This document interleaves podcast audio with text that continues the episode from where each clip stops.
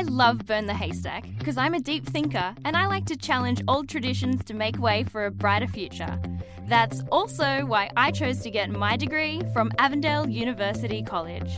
With a thriving community of believers, I was able to kickstart my career and grow my faith at the same time.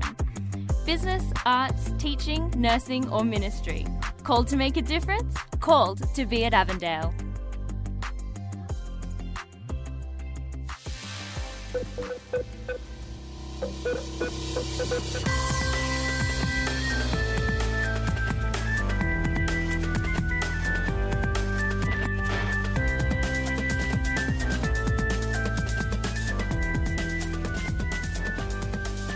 Hi, I'm Laura. I'm tuning in from my parents' house in Lake Macquarie, New South Wales, currently hiding from the COVID in Sydney, where my husband is by himself. So, poor husband. Poor husband. But I'm ready. Josh Wood, where are you from? I'm Josh Wood and I'm from the somewhat unlocked down Melbourne from coronavirus. Only somewhat. And we can now have 30 people over for Christmas lunch. Whoa, congratulations. Awesome. Good feeling. Jesse Herford, where are you from? Yes, I am Jesse Herford. You know, I'm from Palmerston North, New Zealand. Is that your Kiwi accent? It's a very bad one. It's a horrible very one. It's a absolutely stink Kiwi accent. No. Stop. You're going to get so much hate. Oh, poor Kiwis. Oh, worst. Man. Well, as much as it is probably uncalled for, I get it all the time from my Kiwi friends, so this is my revenge. Nah, it's all good. They tease Stutters. You, do they? Yeah, Stutters, Stutters, where are you from? I am watching and engaging from Hamilton, New Zealand in my church office. Your Christmassy church office. Yes, my fairy lights and lamp to get a vibe. You know, gotta have a relaxing office vibe. Gotta love the vibes. Yep. Love it. Cool. Well, everyone, we are here just reflecting because if you haven't heard the latest announcement, we are going on a bit of a Burn the Haystack hiatus in early... Well, pretty much after this, actually. This is the last episode for the year. And so after this, we won't be picking up the schedule like we normally would in February. But we will be, just taking a little bit of a break. We've been doing pretty much a weekly episode. Yeah, pretty much for 3 years straight. We have a couple of months break in there. But, pretty much nonstop for the 3 years. And it's been a really big journey. And so... Yeah, Jesse and I decided that it was good to just take a bit of a break, take a bit of a breather, make sure we can set the tone for where we want to go next with the podcast. So we're not exactly sure when it'll pick back up or what it will look like. We might just do a couple of sporadic episodes in the meantime if we feel like we've got something to say. We don't want to say we won't do anything, but we'll just try and pick up the weekly schedule. I guess the episodes will be a bit sporadic until we decide on what's next for us.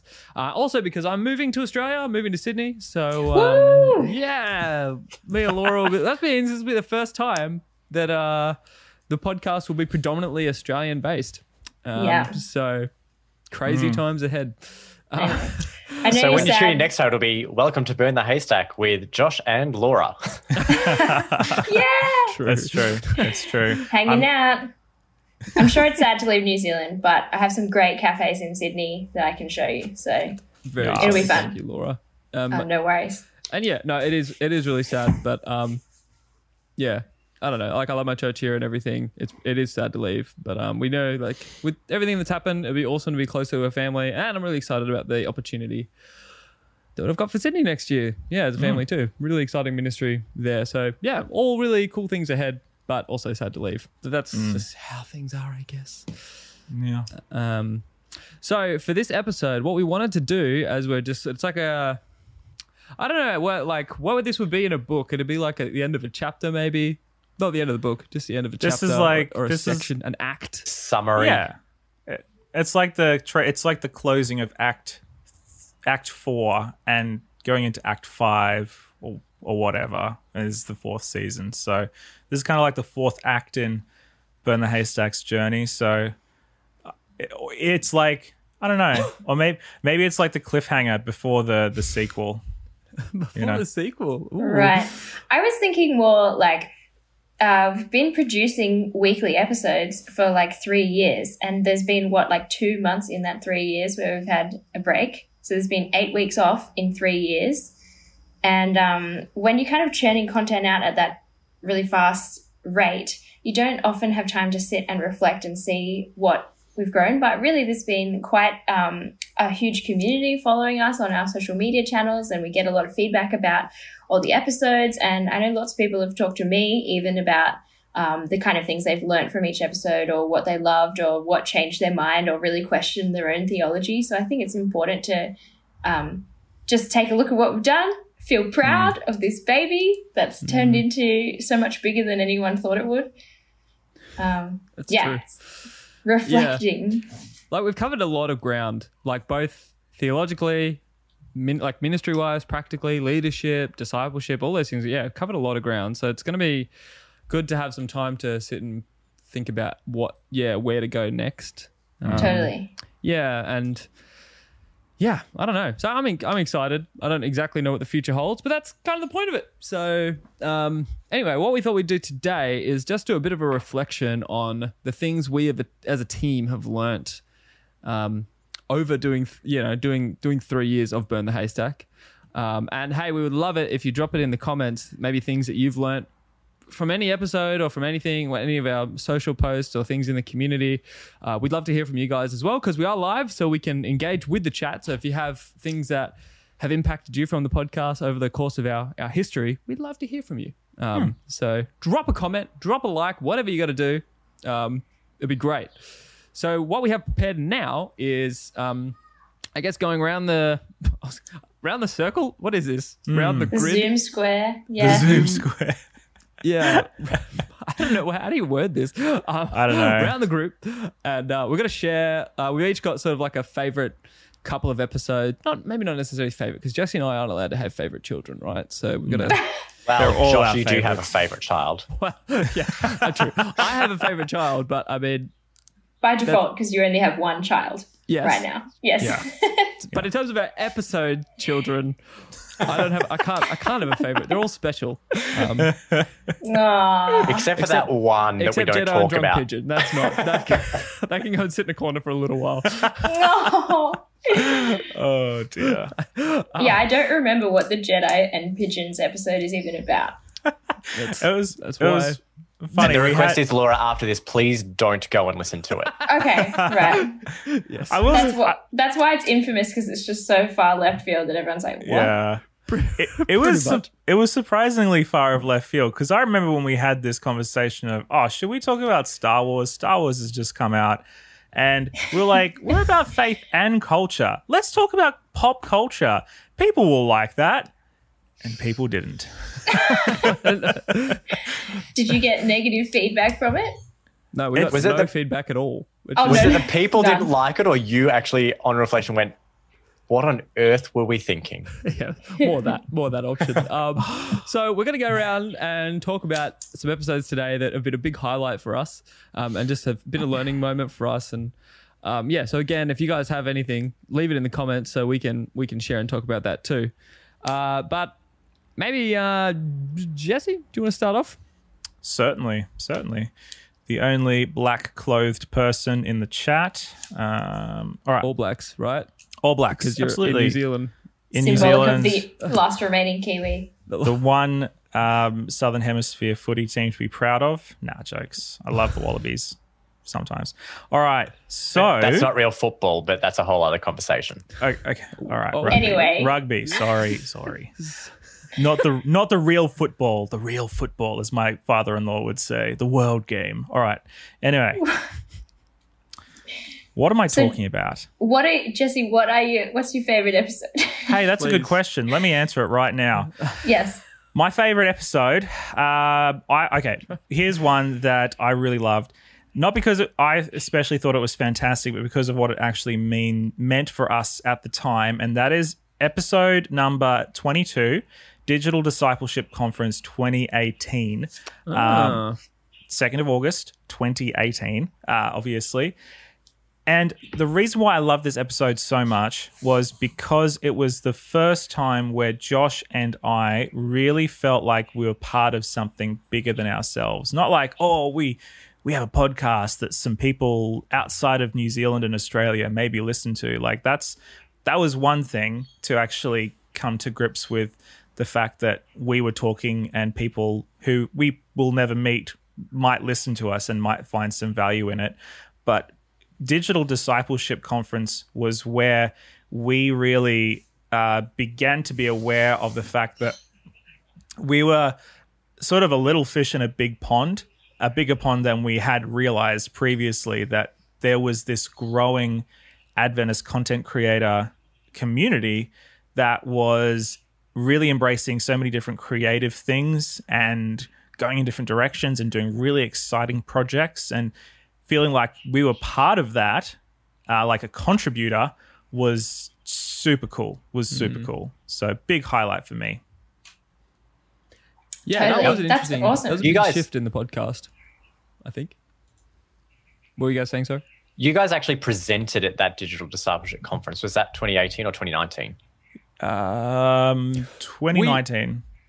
We sort of presented. It was like a ideas... What was it called? The Ideathon. Ideathon. Yeah. So we were just one of the people in the Ideathon. There was heaps. We were a bit different than a lot of those people, because the Ideathon was really around things that you were thinking about or an idea that you wanted to launch. And we were like, okay. Well, we've done this. We've already launched it. So what now? You know, sort of thing. So. And Laura, you also had a Digital Discipleship connection as well.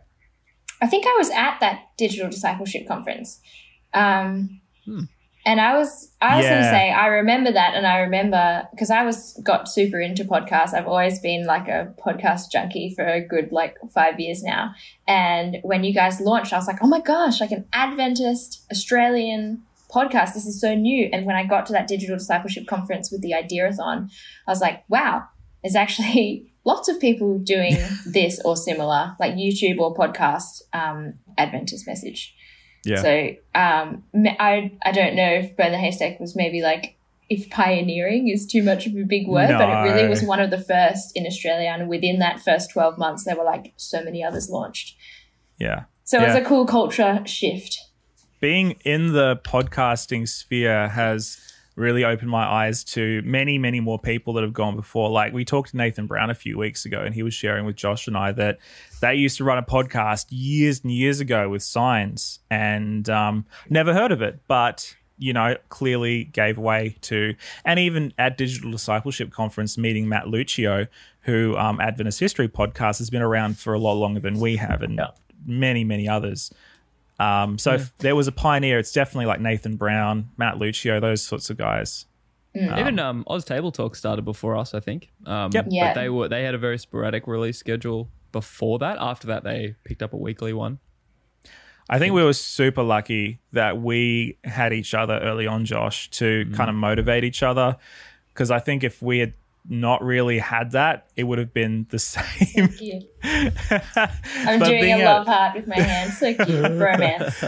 But being able to motivate ourselves to get into a good schedule, I think was really beneficial for us early on, because it meant that we got to learn at a lot more quicker rate than we would have if we were just kind of flailing around, releasing an episode 1 month, then going 3 months without releasing another episode, and it's accountability of going to the gym. It's always easier when you got someone with you, because they're relying on you, type of thing. Yeah, totally.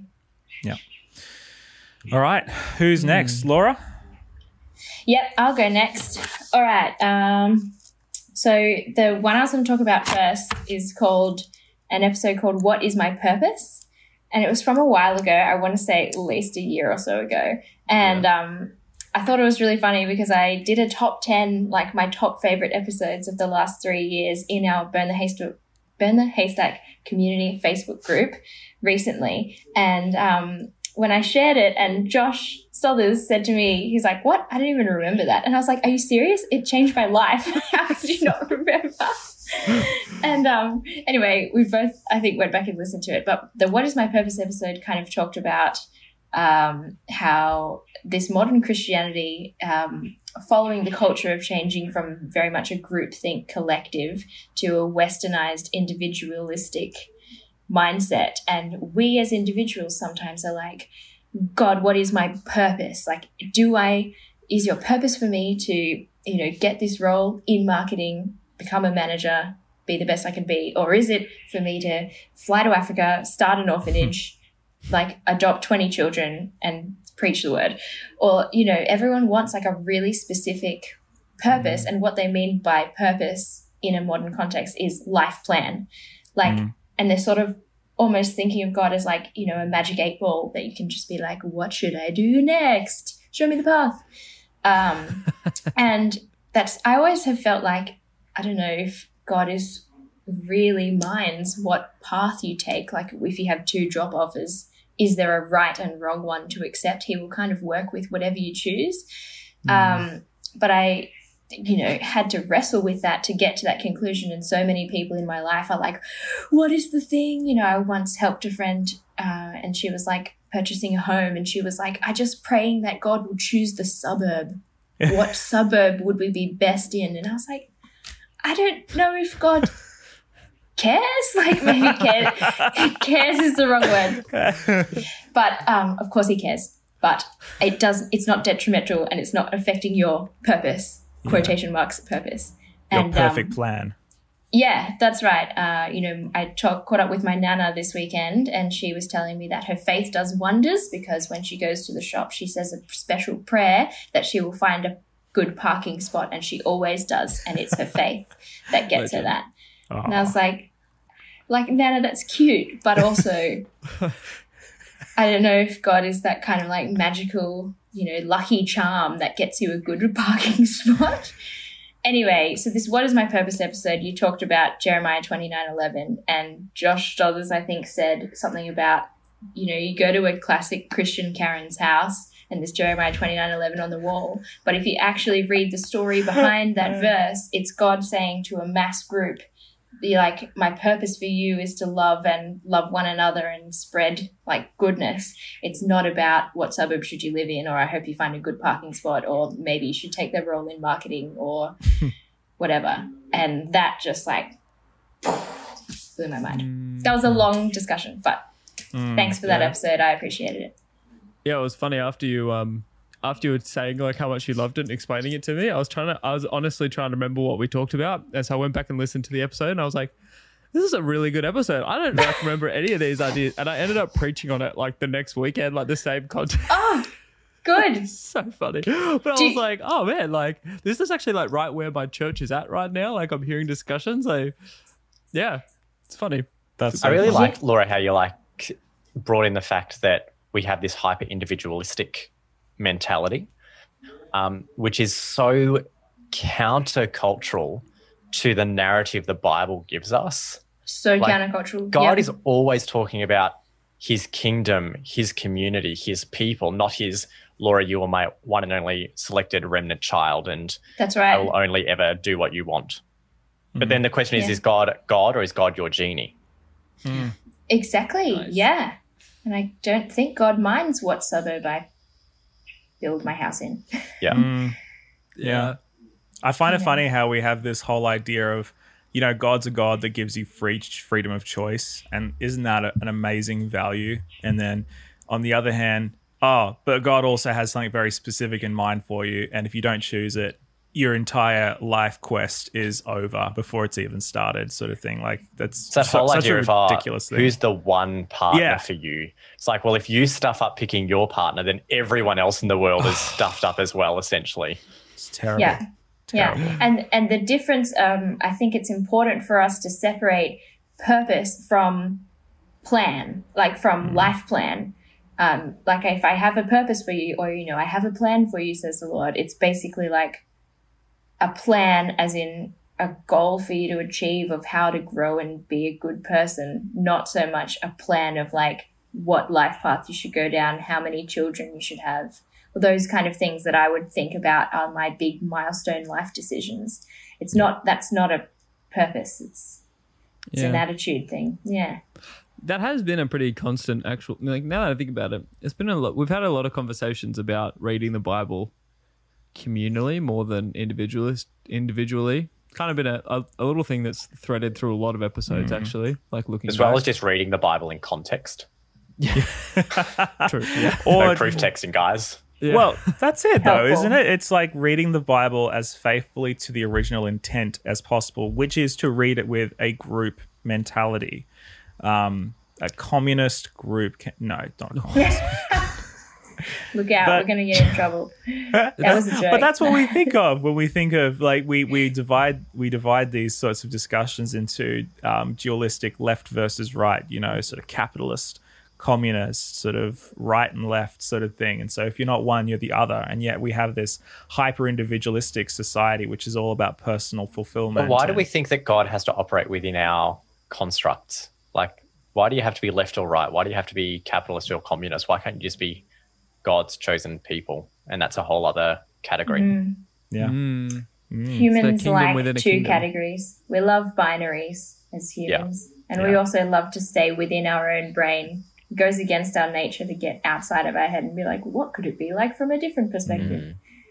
People would rather drag God down into their specific box than let him be and watch him go past. Anyway, so speaking of binary, my episode that I'll go to is and I don't mean this in any derogatory sense, but Andre Afemasunga being gay and a follower of Jesus. This whole idea in Christian thought that there is only that kind of binary male and female relationship type thing. I don't know whether you guys in NZ, do you guys have ABC TV iView? No, we don't. So there's a show on the ABC. I know I'm going to sound like such an old grandpa saying this, but it's called You Can't Ask That. Wow. My favorite show. Oh, it's so good. I've seen that before. Yeah. And really they did one on intersex people. Okay. And it's just like people who are born without like the binary male or female DNA, or they're, you know, for warning for those who perhaps like don't want to listen to this, but their genitalia is not distinctly male or female. Right. And it's this idea that gender is not as binary as we have made it out to be, even from a biological perspective. And I think Andre's episode around being gay and a follower of Jesus opens up this whole other conversation that the church will need to have and does need to have around the faith of individuals who don't fit into the box of sexuality that we've created. And I think it really shows the damage that the church has done to faithful Jesus followers who are struggling to come to terms with their sexuality because of the judgment and shame and all of that kind of stuff that comes with being who they honestly and wholeheartedly believe God has created them to be, and who I honestly and wholeheartedly believe God has created them to be. And it's just one of those items of how much blood do we as Christians have on our hands for the way that we've treated this community? And I think Andre really presented the real compassionate personal battle that he himself had, that countless others have had, that the church thinks is, it's just people over there. But each of us know Andre in one way, shape, or form. And when it's personalized to someone that you know, I think it becomes a different story. And it's that idea of let's stop talking about them and start talking with them. Yeah, pass the mic. I loved his quote about passing the mic and hearing from someone who is part of the queer community or the rainbow community. And it's so important. I think the latest statistic that I heard was 1 in every 12 people is a queer person, someone who identifies within the LGBT. 1 in 12, QI. Really? Yes, and the reason I always remember that statistic is the person who told it to me was like, technically that's one of the disciples.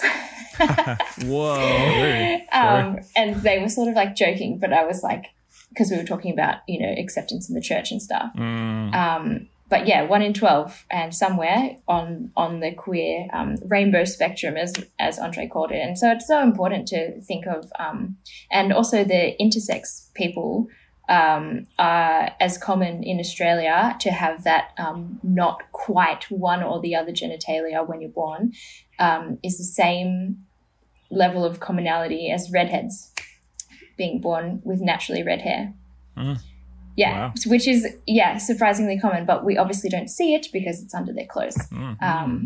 And they will deal with that. But we don't know the secret battles that anyone is facing, and so it's just so important to lean away from being like, that person is other with a capital O and other equals bad, you know. Mm. It's important to keep challenging ourselves. We put up these walls rather than building bridges, and it's like, you know, God, you know, in Matthew, just to be really generic, it's that whole idea of go and make disciples of all nations, not just go and make disciples of people that think like you, smell like you, speak like you, dress like you. It's of all people. Why do we make it exclusive to just the people that we're comfortable with? Yeah, that's right. Yeah. It's just human nature. That's why it's so important. I think episodes like that on the Burn the Haystack have been really important. Like, I'm sure it was not just Andre, but to just get different perspectives, to stop thinking just everyone who's like me is who I'm comfortable with. Yeah. So, yeah. Yeah. No, great episode, Andre. He's amazing. He is. It always makes me think of that quote by, I want to say it was Rachel Held Evans, who said that for so many years her quest was to make gay people straight, when she realized that her actual quest, what we should be doing, is to help making gay people Christians. So... yeah. Yes. It seems so obvious, but anyway, yeah. No, it was a big conversation and so helped. Like, Andre's just so precise and well spoken too, but he's also, like we said, he's a friend too. So it's I don't know, amazing just to hear that point of view and help me to understand. I guess, like, I'm still trying to process a lot of what he said. Yeah, I'm still trying to make sense of the whole thing, really. And I don't know, I probably need many more conversations, but I'm sure it's helped a lot of people too. Yeah. Definitely. Yeah. Well, your turn. Yeah. I don't know. I wrote down like a list, but yeah. For me, randomly, one of my favorites is this the first one I noted? I don't know if I went through all the episodes, maybe this wouldn't be the one that I would have chosen, but like both of the Spooktober specials, the episodes we did around Halloween, mainly because I like the idea of making, like, even though I don't necessarily, like, we've talked about Halloween and all that sort of stuff, and we talked about it as a holiday, but I think I just like the idea of trying to approach it differently than how so many Adventists that I've seen, at least in Australia and New Zealand, have approached it in the past. Yeah. Like, I remember this Facebook post once. I think I might have shared this on one of the episodes. I can't remember. Of just like this lady laughing because she just bought all this, like, I think it was bananas, and then just wrote like in like permanent marker like Bible verses on them for trick-or-treaters when they come. And I'm like, in my head, I'm like I get it. It's cool that you're handing out free fruit and whatever, but you're not really, you're doing it with like malice, and you do, like, what they're going to think is they're going to say a Bible verse and be given a banana, and they're going to think, oh, so this is what Christians have to offer. Everybody else is giving me Christians are just monkeys. Oh, true. Maybe that's what they would have said. I don't know. But like, to me, that they're gonna think that person down the road with all the spooky Halloween stuff, they're giving me amazing, massive chocolate bars for free and being super generous. And then the Christian who put these Bible verse on these bananas for me, that, you know, you can get a bunch of them for $2 or whatever. I don't know. It's a bit like, grinchy. For me, I don't like the idea of like running, like, and I'm not saying we should celebrate Halloween and everything, obviously, but like, I just like the idea of trying to reframe how we do it in a way that's more helpful. And I think that's what those episodes, at least for me, did. Found something special I can do on that time. Yeah. Not just that, it's kind of like redeeming a sort of liturgical practice that many people have found very spiritually beneficial for centuries, and people in our faith tradition and many others just don't get that anymore. So that's I think cool. The other thing with those episodes was that, for you guys at least, it forced you to just pause and reflect on the saints of your past that have influenced you to who you are today. Mm. And I wonder how often we actually do that ourselves. I recall when I was growing up, people would often do this little game test thing with you, and it's like, name the 10 richest people in the world, and you'd be lucky if you got two. Yeah. But then they'd be like, now name the 10 most influential people in your life. And it's like the names and the stories behind those are so much more meaningful than just, oh, that person has heaps of money. It's what has that person actually invested in your life? And I think that was a really cool kind of twist on the All Saints kind of Eve type aspect that you looked at. Mm. Well, yeah, we don't have anything in the Adventist calendar, or at least say the Adventist calendar, like we have a calendar. Well, we do have a calendar, but it's, you know what I mean?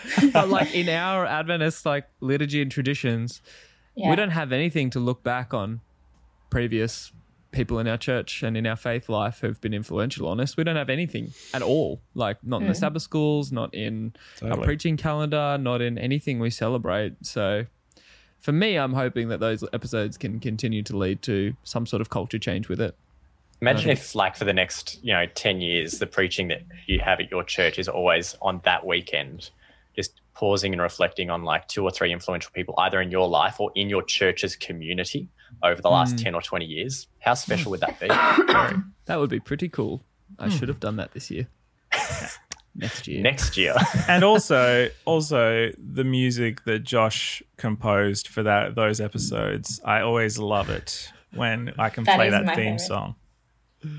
It's great. Actually, yeah, hands down one of my favorite things of this whole last 3 years has been the theme song, bopping to the theme song. And then when there's like a special edition theme song, it's like, woo! It's fun. Good times. Yeah, I like it. I appreciate your effort and your musical skills, Josh. Very good. So just before Jesse heads into another favourite episode, if you're watching along, and we've got a few of you watching along, make sure you pop in, if you do some reflection, your kind of favourite episode, even of the last 3 years.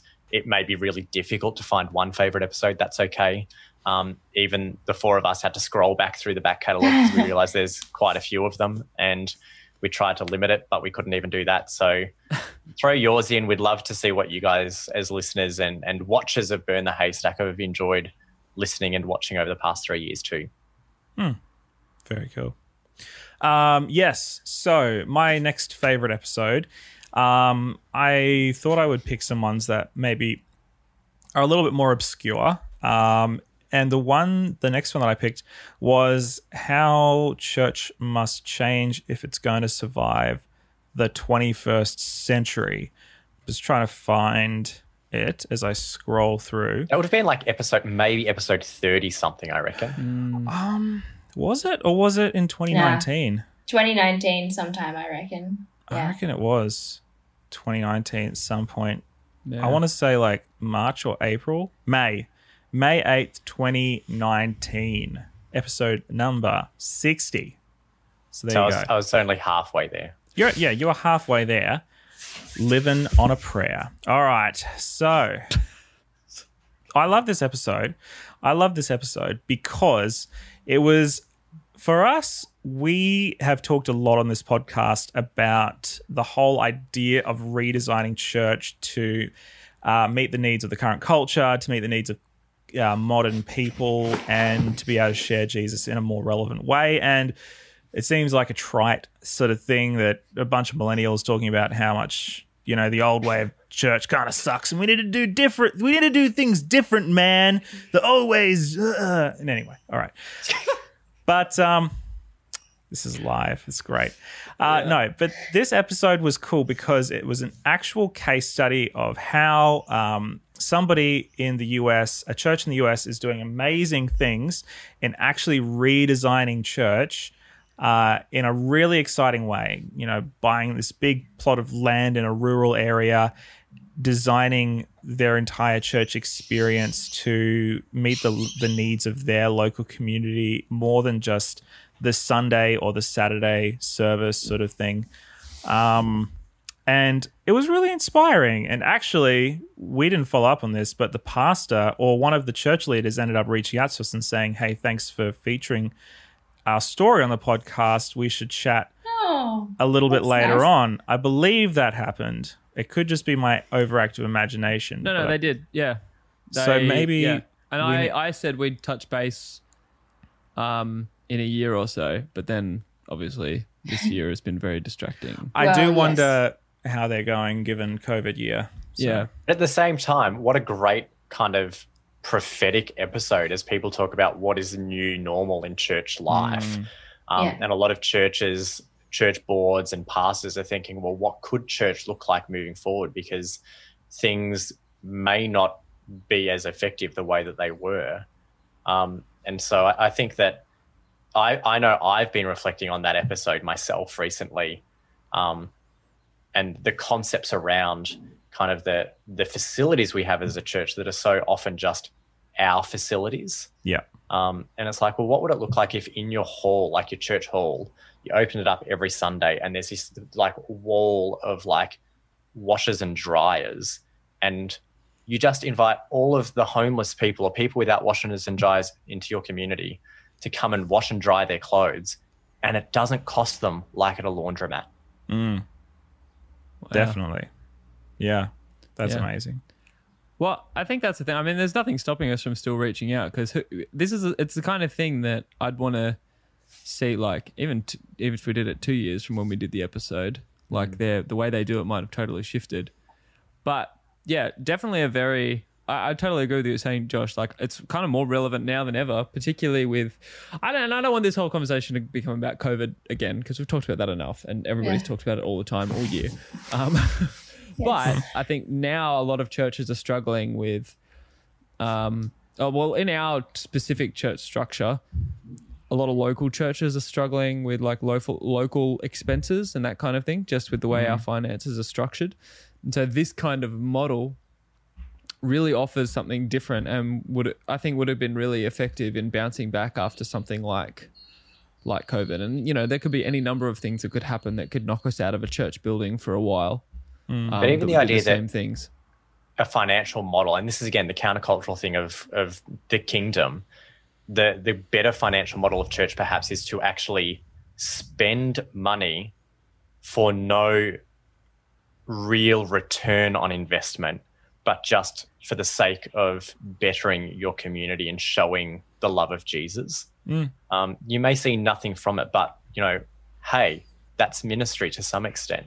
Great if you get people coming to church, but how about we just kind of care for people as a starting point? And that's like the whole message of Jesus's parable about the dishonest, what is it, money steward or whatever. Like, it's use the gifts and the talents and the resources that you have to impact people for God's kingdom.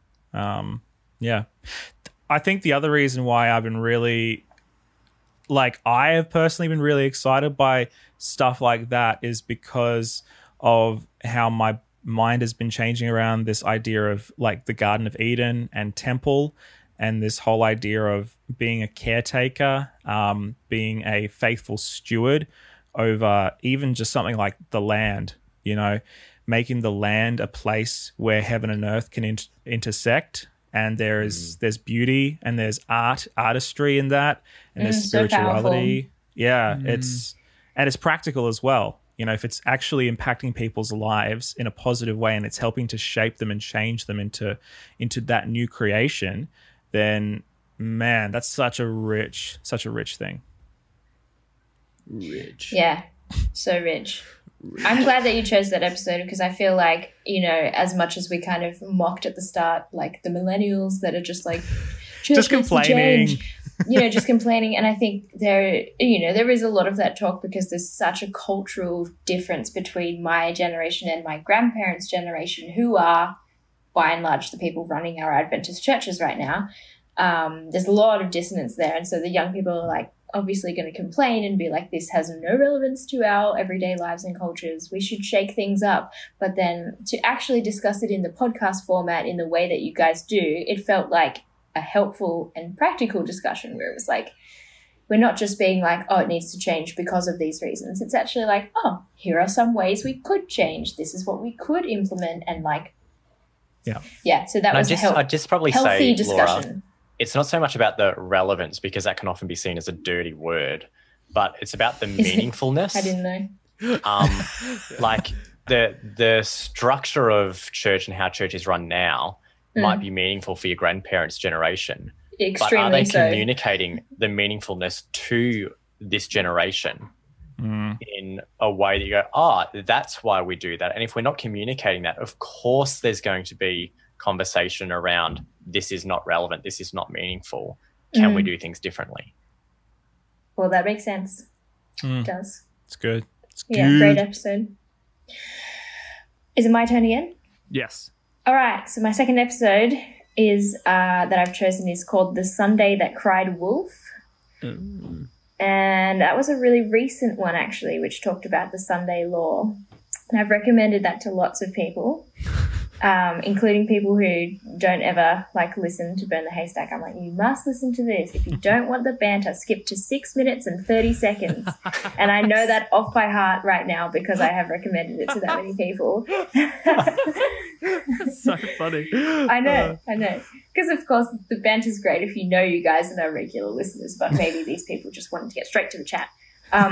Anyway, and you talk about the Sunday law, and I'm steering clear of the word relevance now that I've learned that it's a dirty word 30 seconds ago. No, feel free to say it. Feel free to say it. Just be you, Laura. Thanks for permission. Yeah, we're all friends here. Oh thanks, guys. Anyway, it's talking about the Sunday law and that kind of really niche corner of prophecy that's about really specific laws that politicians are going to try and introduce and how that's going to affect Adventists and what they need to do in that time and stuff, a lot of which comes from the writings of Ellen White. And that kind of stuff I've always felt quite jaded towards because I'm like, it seemed a little bit conspiracy theorist to me, but the more I thought about it, so I just never let myself dwell on it because I was like, this makes me uncomfortable because it seems improbable, but particularly before listening to so many Burn the Haystack podcasts, I really believed this message I had been taught growing up in the Adventist church that this is what we believe in this box. If you do not fit this box, it's dangerous if you don't believe the exact beliefs that we do. I was taught it was extremely dangerous to not believe in creation, for example, that one day, the 7 days of creation, 6 days, whatever, were 24-hour blocks of time.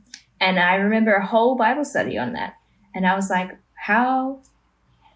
what purpose did that have? And also for people who have those alternate, maybe non-Adventist kind of beliefs that the days are 1,000 years to God and it could have happened over multiple days or whatever, they were really dangerous. Don't befriend those people. Don't talk to them about it. That's the devil's work.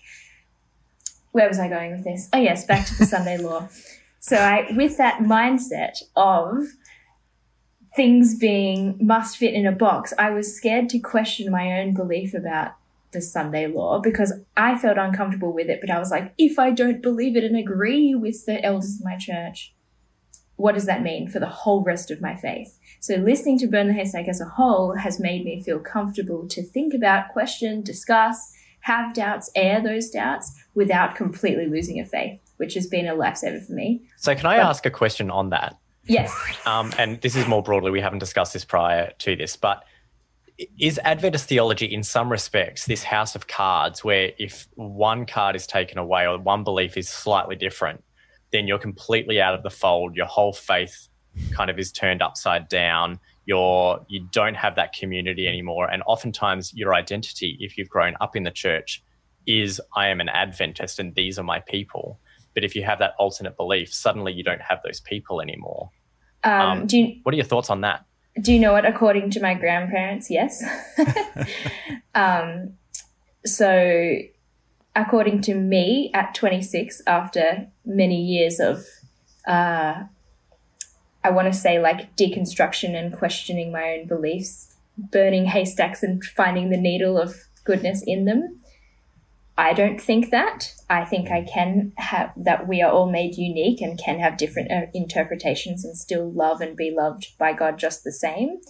But definitely in some of the more conservative circles that I walked in as a child and a teenager, for sure. It was dangerous to not believe, and that's how you unravel, and that's how the devil lures you down an alternative path. And, you know, maybe you become even Pentecostals sometimes by those really conservative groups were like a... Speaking of dirty words. That's right. And I'm just like, some of the best people I know that I work with now in workplaces are Pentecostal Christians and so kind and loving. And to Which think is actually that a they have term, it wrong people. And are dangerous is baffling to me. But when I was in this bubble growing up, it was they were other, they were different, they had it wrong, and they were dangerous. And that, I think is a really toxic strain that can run through our churches if we don't catch it and question it. Anyway, I've just rambled for a long time, but The Sunday That Cried Wolf is a great episode. Everyone should listen. 6 minutes and 30 seconds is when serious chat starts. I think that's kind of the danger Adventism has gotten itself into in the past, when we've painted any other idea as dangerous, because I don't think that's conducive or helpful to the journey of what got us here. Because if we thought that from this, like if way back in, 1844 and all, all that, when we were first and Jesus didn't come, the great disappointment, if we had just like the pioneers back then had just retracted to their original beliefs and thought, well, everything else is dangerous, I'm just going to go straight back to being a classic Methodist or a classic, I don't know what else was around, I can't remember anymore. You know what I mean? Yeah. But like if they just went straight back to those old beliefs, because, well, clearly that's all wrong and all dangerous. But instead what they did is opened their eyes and looked around and thought, well, we've got something wrong, but there's definitely something right in this. Let's keep looking and let's just open up and think, like if we were just going to let the Bible transform us and we were just going to keep it exactly how we saw, what would that look like? And I'm proud of that history, I'm not someone who's like, I don't go on and on and on about pioneers or our Adventist pioneers all the time, but I am proud of our history. And I think when you get into the territory of any other belief is dangerous, then it stops the momentum of letting the Bible transform you, because there could always be something we've missed that we need to, I don't know, or maybe not miss, maybe misunderstood. No, I completely agree with you, Josh, because I think that the idea that Adventists have, and this is in the preamble to our fundamental beliefs, is that we're open to this thing called progressive revelation and, furthering of the Holy Spirit, opening our eyes to new truth and this kind of thing. But if we just kind of go anything other is dangerous or wrong or of the devil, then do we really have that progressive revelation mindset? Yes, we have more knowledge today at our fingertips than has ever been available in the history of the world. But is that more knowledge or is that more information? And have we actually trained ourselves on how to analyze that information to come to an understanding of what God is telling us today rather than what God is telling us 200 years ago? And this is the idea of hermeneutics, which you guys spoke about in another episode around the idea of the Bible can't mean something outside or, its original kind of interpretation to some extent. We've got to have a look at what was the author originally intending and then extrapolate from that. We can't make it mean something it was never meant to mean. Yep. Absolutely. So good, Josh. So good work, guys. Wow. So, Josh, my next one, which is interesting given the conversation. Laura, I think you and I have tag teamed this well, because you were talking about, Sunday law and, this idea of anything other is wrong and that kind of thing. My next episode is also a more recent one, which is Are Algorithms Affecting Our Theology? And this idea of, do we put ourselves in this kind of windswept tunnel of the same opinions and information and limit ourselves from growing in our relationship with Jesus, our knowledge of the Bible. And I think it's really interesting. I've been reflecting on this because one of the guys that I spent some time with listens and reads a lot of Andy Stanley stuff. And I think Andy Stanley's got a lot to offer the Christian community and the Adventist church. And I've got someone else who listens to a lot of sermons by Stephen Furtick. And I think Stephen Furtick, again, has got a lot to offer our understanding of how church can operate. But The challenge is, and this is where we've got to balance it, is that those guys are not Adventist. And I'm not saying that's wrong, but I'm saying the perspective they bring to their teaching is in a very different context to the perspective that we're used to. And so we need to be able to analyze and critique the information that they give us in order to apply it in our current context. But the risk is when we say anything other is bad, we only hear the information that is right and disallow that furthering learning from the Holy Spirit. And sometimes we go down a wrong rabbit hole. Yeah, confirmation bias. And I think it's really interesting to go, if I am, researching for a sermon on Luke chapter 2, then all of my kind of Facebook feed is going to be people who might be commenting on Luke chapter 2 for a little while. And because I'm an Adventist and one of the Facebook groups that I'm in is Adventist professional ministers, then I'm going to see a lot of Adventist Luke chapter 2 stuff. And sometimes that's not the information that I need to see. Sometimes I need to see other things that challenge my thought so that I can grow spiritually. Mm-hmm. Yeah. Yeah. I mean, I'd love to see some,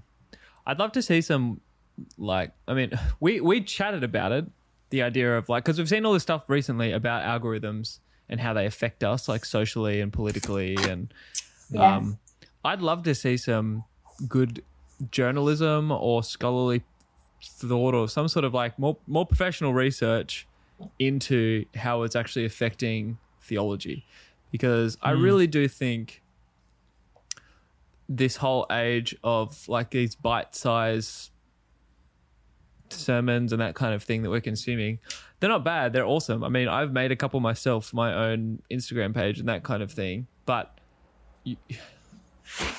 it's almost the same as proof texting, like in that, like, it's grabbing a chunk of the Bible that works in a specific context and applying it. And again, it's a bit better than proof texting, but I don't know, because it's, yeah, I don't know. I'm trying to work it out, but I guess I'm guessing, like, it. If that's all of your devotional life or your spiritual life is made up of, is a bunch of 2-minute or 1-minute sermon chunks, you're gonna end up with this, especially from, like, different preachers and from different, like, theological perspectives and frameworks. I think it could end up really messy for people. You could be quite confused. Yeah, like I've heard, like I mentioned, I've heard, like, those little 2-minute sermon clips from Stephen Furtick before. Most of them are really good, but some of them, like, it's a nice thought, but it doesn't quite work, in my context. Like, I'm trying to think of a specific one right now, but I just remember thinking that when I was listening to one recently. But I thought, like, if you have enough of those and you don't actually put the time in to link it and link it with the bigger biblical picture and the bigger theological picture of God, it's going to get really confusing really fast. And so I'd be interested, as we keep progressing through this, I would love to see somebody with the skills, the money and the time to do some proper research into this sort of thing. It'd be so cool. Yeah. It would be really cool. I would love to see that too. Maybe we need to find someone. Maybe we need to sponsor it. Yep. Yeah. That's, okay. That's future of Burn the Haystack. It's an idea. Bookmark that. Yes. Save. At least somebody save the timestamp of this. Save. Love it. All right. Love it. Cool. Wait. Anybody else have anything to say on algorithms? Now who's next? You're up, beep, Josh. Beep boop. Josh's turn. It's me. I'm just really torn between two. They're both pretty early on. Okay, I'll just go with that one. Ben Reynolds loves the KJV Bible. As a pastor, it has to be one of the most helpful episodes we have ever recorded. Just Ben Reynolds, again, somebody so succinct with his words and so, like, knowledgeable on subjects and things. Speaking of someone to do some research... Ben Reynolds. That's true. True. He is soon to be joining you guys in Aussie land if he hasn't already. True, yeah. He's heading over to Perth. He's heading over to Perth. Yeah. Very sad for us here in Kiwi land. I have no memory of this episode. Can you give me a 30-second explainer? Such a good episode. So this I'll have to go back. This is the experience that Josh had with your episode that you're now having with Josh's episode.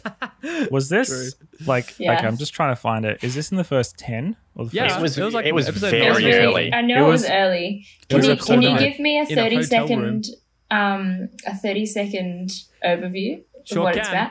Thanks. Pretty much, you hear all these people go on about how KJV is the only Bible translation you should read. I don't know if you've heard that argument, but as a pastor, I hear people talk about do it all the time. We love you, Laura's grandparents. It just takes I love them so much. Takes that whole idea and then just kills it. It's gone. It's over. Yep. Damn. And he gives some really great, just some really great insights into reading the Bible and understanding it. Even the history of translations, which is super fascinating.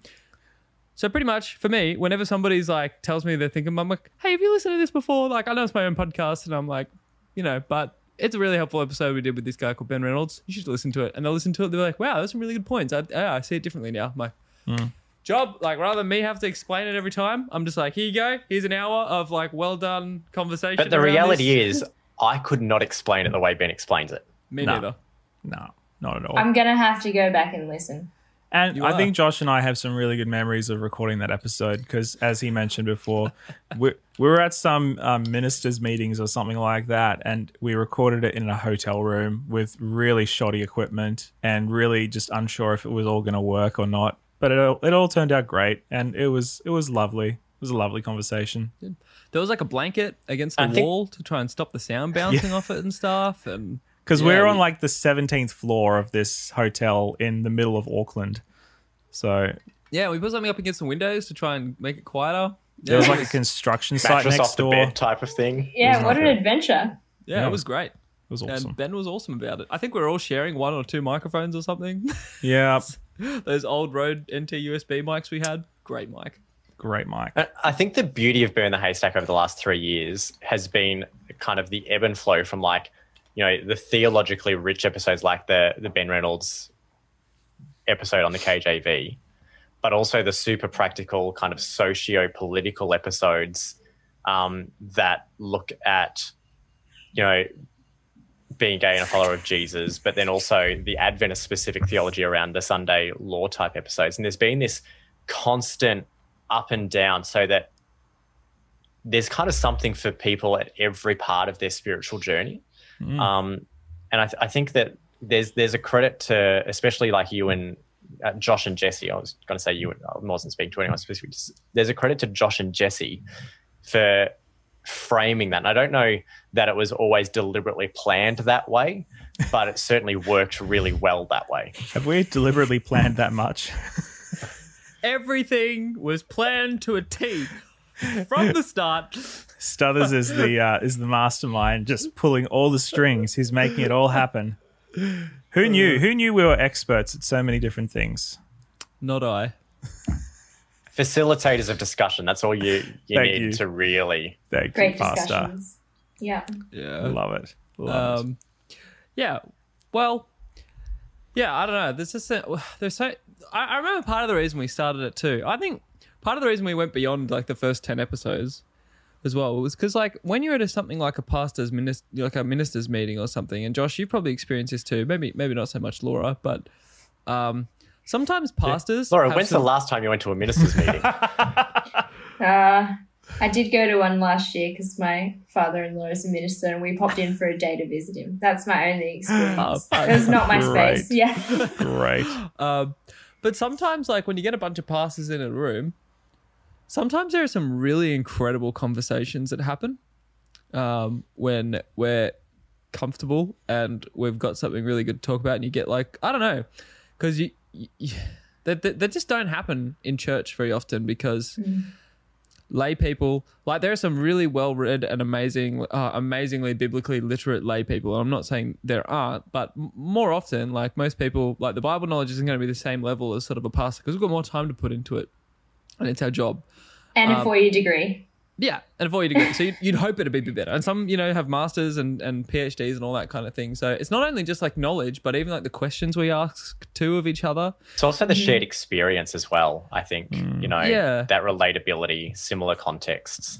Yeah, and so getting a chance to sit down and have those sort of conversations and then just hit record, I think there was a complaint a while ago that we sort of have too many pastors on the podcast, but that was kind of where we're coming from, you know, like these are the experts in the theological field. Of course, that's what we're going to have. That's what we are. Like, that's what we connect to as well in a way. I recall being in college in Cafe Rejuve before they kind of gutted it and redesigned it.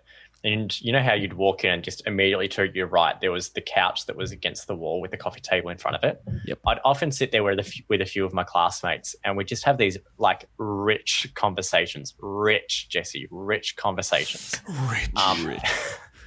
And it was that kind of experience like, this should have been recorded.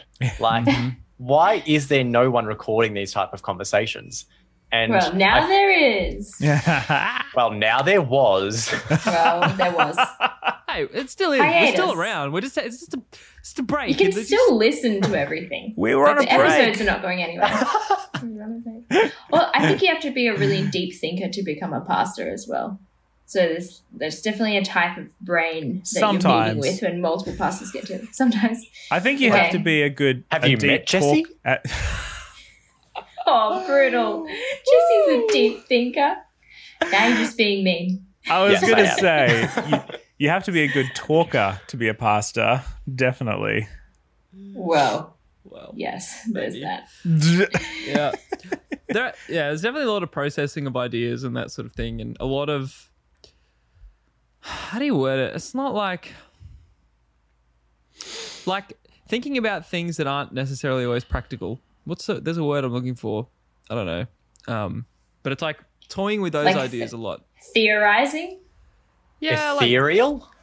Maybe ethereal is a good word. Yeah, theoretical. Like there's a lot of that kind of, like, because we're talking about God, it's not always necessarily like when you talk about ministry, it's, you know, it's a lot more hands-on that we see. When you're talking about like theology and your idea of God, there are practical outcomes to it, but the actual ideas themselves, They take a lot concepts. Of pondering.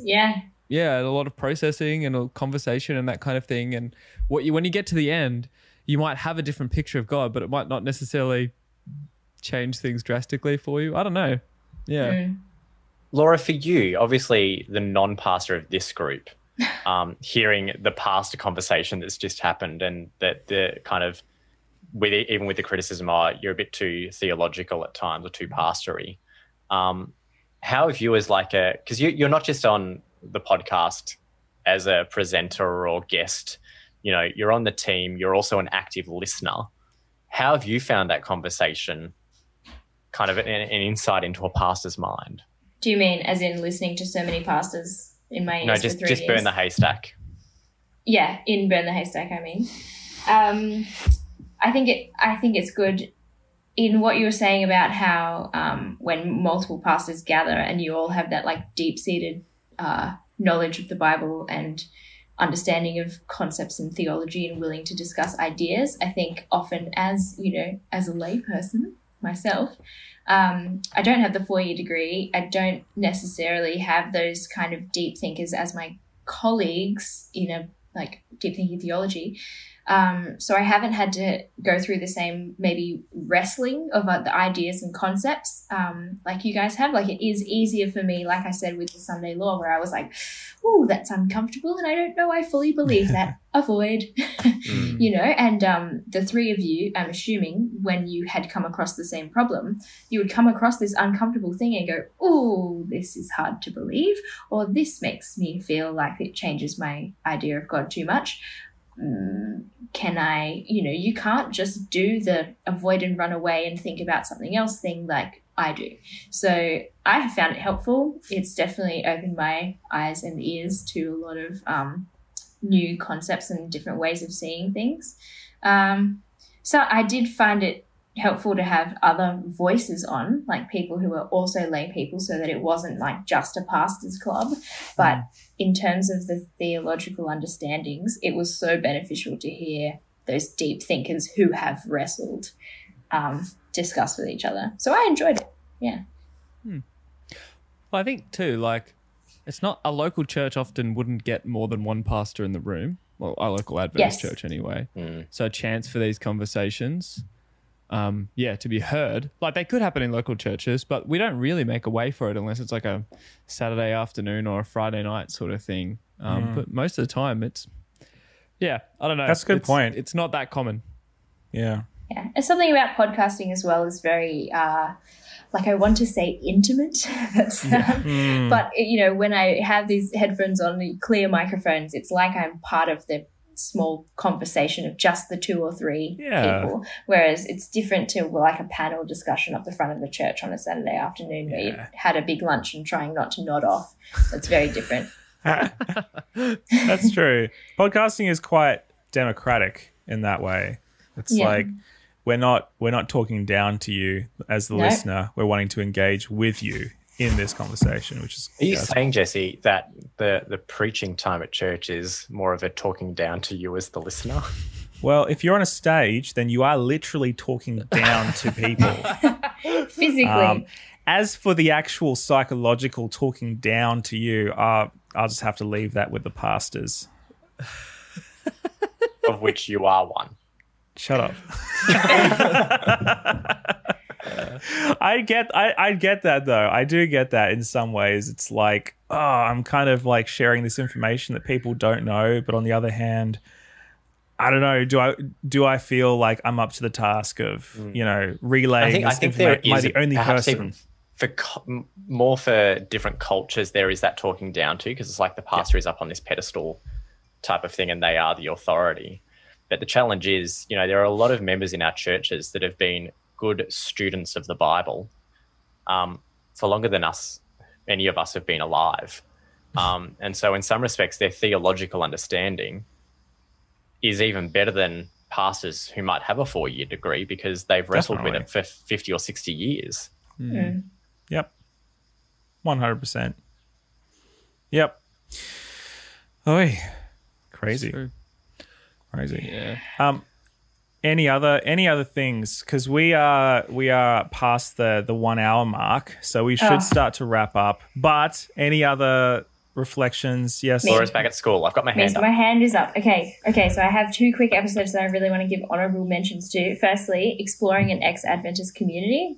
Great episode, also really funny. But going back to what we're talking about the idea of othering certain groups. And I think the ex-Adventist community comes under that capital O, other, dangerous, and so important to deconstruct that idea of other equals dangerous, because those people are just like us. And I think we found really, like, when you read out the questions, we related to a lot of the things that they said from their childhoods that were maybe a bit wacky and they were not sure how to process. And the thing is, 1 or 2 of those actually reached out and sent us an email, and then they followed us on Instagram. The Burn the Haystack podcast onto that ex-Adventist thread on Reddit, did they not? Which was they linked the episode on there. Yeah. Fascinating thread to read. So funny. Yeah. It was really interesting. The guy who like summarized it and broke it down for the Reddit, like the TLDR, was quite funny. Yeah. Anyway, but it was great to me to listen to that episode, have a laugh, connect, like resonate with some of those people's experience, and also really feel for them and how hard it must have been to deconstruct and get away from sometimes quite toxic cultures.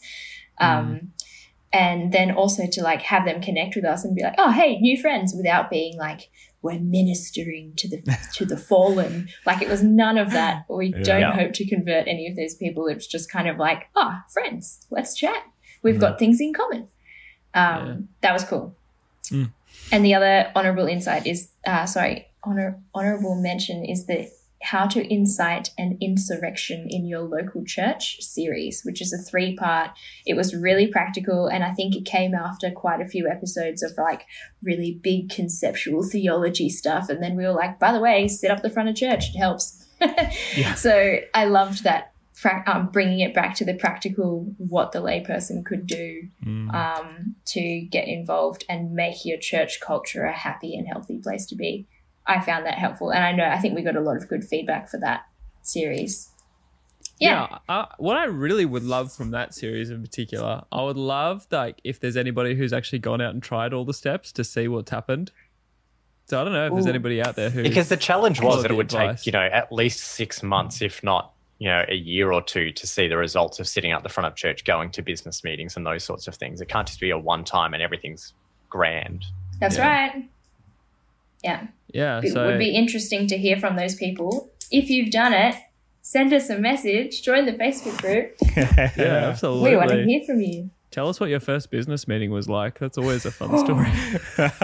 We should find someone who's done it, or like get someone to do it and follow all of the steps and then interview them on a 2021 even though Burn the Haystack is going on hiatus, there's already 2 episodes planned for next year, which is, we can't help ourselves. Redesigning the church kind of 21st century option, and then someone who's incited an insurrection. So you've almost guaranteed 2 episodes of Burn the Haystack in 2021. Dang. We haven't guaranteed anything. I said almost. Excited. Almost. They are good ideas, though. They're very tempting to come back for. Yeah. Almost very guaranteed, people. Almost. Almost. Any other? But yeah, those are my honourable mentions. So yeah. Does anybody else have any honourable mentions? I just think Tim Gillespie is a gift to the church, especially for pastors. The episodes that he featured on, he had 3 of them. I went to say 3 with 2 fingers, but 3 of them. There was the Tim and Sam and Tim episode, which was again more recent. And then way back, he featured on 2 episodes talking about the One Project and daring to think bigger. That was a good episode, but I really appreciated the next one, which was the future of Adventism and looking at things that we can change structurally and conceptually within the local church. Again, Laura, bringing it back to the practical, that can really help the church just be the church, the kingdom that God needs us to be. But also, he also brought in these like conceptual restructuring ideas, which this episode blew my mind. It was one of our earliest ones, and he talked about like the finance and admin structure of our entire like global church and how that could be rearranged to benefit the local church situation. Anyway, fascinating. Yeah, there's been a few episodes of Burn the Haystack. Most, I don't know. No, actually, there's been quite a lot. They really do send like waves. How many? No, but I mean, like, there's been some particular episodes that have a lot of impact. And I think the Tim Gillespie one, the first one, that was like the first time we experienced like, whoa, this podcast can actually have impact on the church. We had people from very high positions in conferences and divisions and stuff that we have nothing to do with reaching out and talking about it. And we were like, what have we done? It was good. But it was really weird. These 2 random, I think we were interns at the time in New Zealand. You know what I mean? Like, it's not a babies. You're like at the bottom of the organizational structure. Yeah. And totally. New Zealand, North New Zealand conference, it's an amazing conference. I love it. But you wouldn't say it's one of the most influential conferences on the Adventism global scale or whatever. Like, it's, I don't know, yeah. Especially in terms of size, it's probably a blip compared to some in South America or Africa, where there are some massive conferences. We have 11,000 Adventists in North New Zealand, which there are some Adventist churches in the world that have that as just their membership. So wow, true. So it's pretty that was a real wake-up call to what the potential of a podcast could be in our church. And we have no name. Jesse and I, we're not famous Adventist preachers or writers or anything like that, so it was really 2 nobodies. Well, you weren't. I still wouldn't say we're not. I still wouldn't say we're like, I don't know, you think of someone if Doug Batchelor started a podcast, instantly thousands of listeners probably or whatever, and Sam Lenore and Tim Gillespie when they started their podcast, it was just instantly a whole lot of people caught on, and they're awesome. I'm not saying they shouldn't have, but I'm just saying we didn't have any clout or whatever to start a podcast. So that's why it was crazy to me, just the power of a good podcast episode that speaks to a particular culture well. And we've had a number of episodes like that since. But yeah, I guess it's just been really crazy to just see this sort of journey, and I don't know if we'll ever know the sort of impact we've had on parts of the church. But there's definitely been something. I don't know. Mm. And it's been awesome to have all those guests on as well. Like, I think of like watching our download graph, you know, rise. Mm. And I think when we first, in that first season, had Tim Gillespie, we sort of was like, whoa, lots of downloads from that. It still gets heaps of downloads. And then a little while later, we had Nimrod. Mm. That was a fantastic episode. That's also in my top 10. And that shot up the downloads as well. And then Chantel Smith, when she left, she quit being an Adventist pastor for a time, and then that shot up as well. And it was just like the generosity of the guests to just join the podcast and have a chat, even when it was really small, or even if they weren't sure how the chat was going to go. Like Andre mentioned, he was nervous to come on for ages, and just the generosity of those big thinkers to maybe step outside their comfort zone, join the discussion. But even, the generosity of people like, say, Chris Oberg, to step into a podcast in Australia and New Zealand. Mm-hmm. The generosity of Kira Bullock to come and speak about the gift of singleness. That's such a personal topic, but the willingness to share that as kind of a hope to others. Yeah. Yeah, amazing. Some amazing people, honestly. And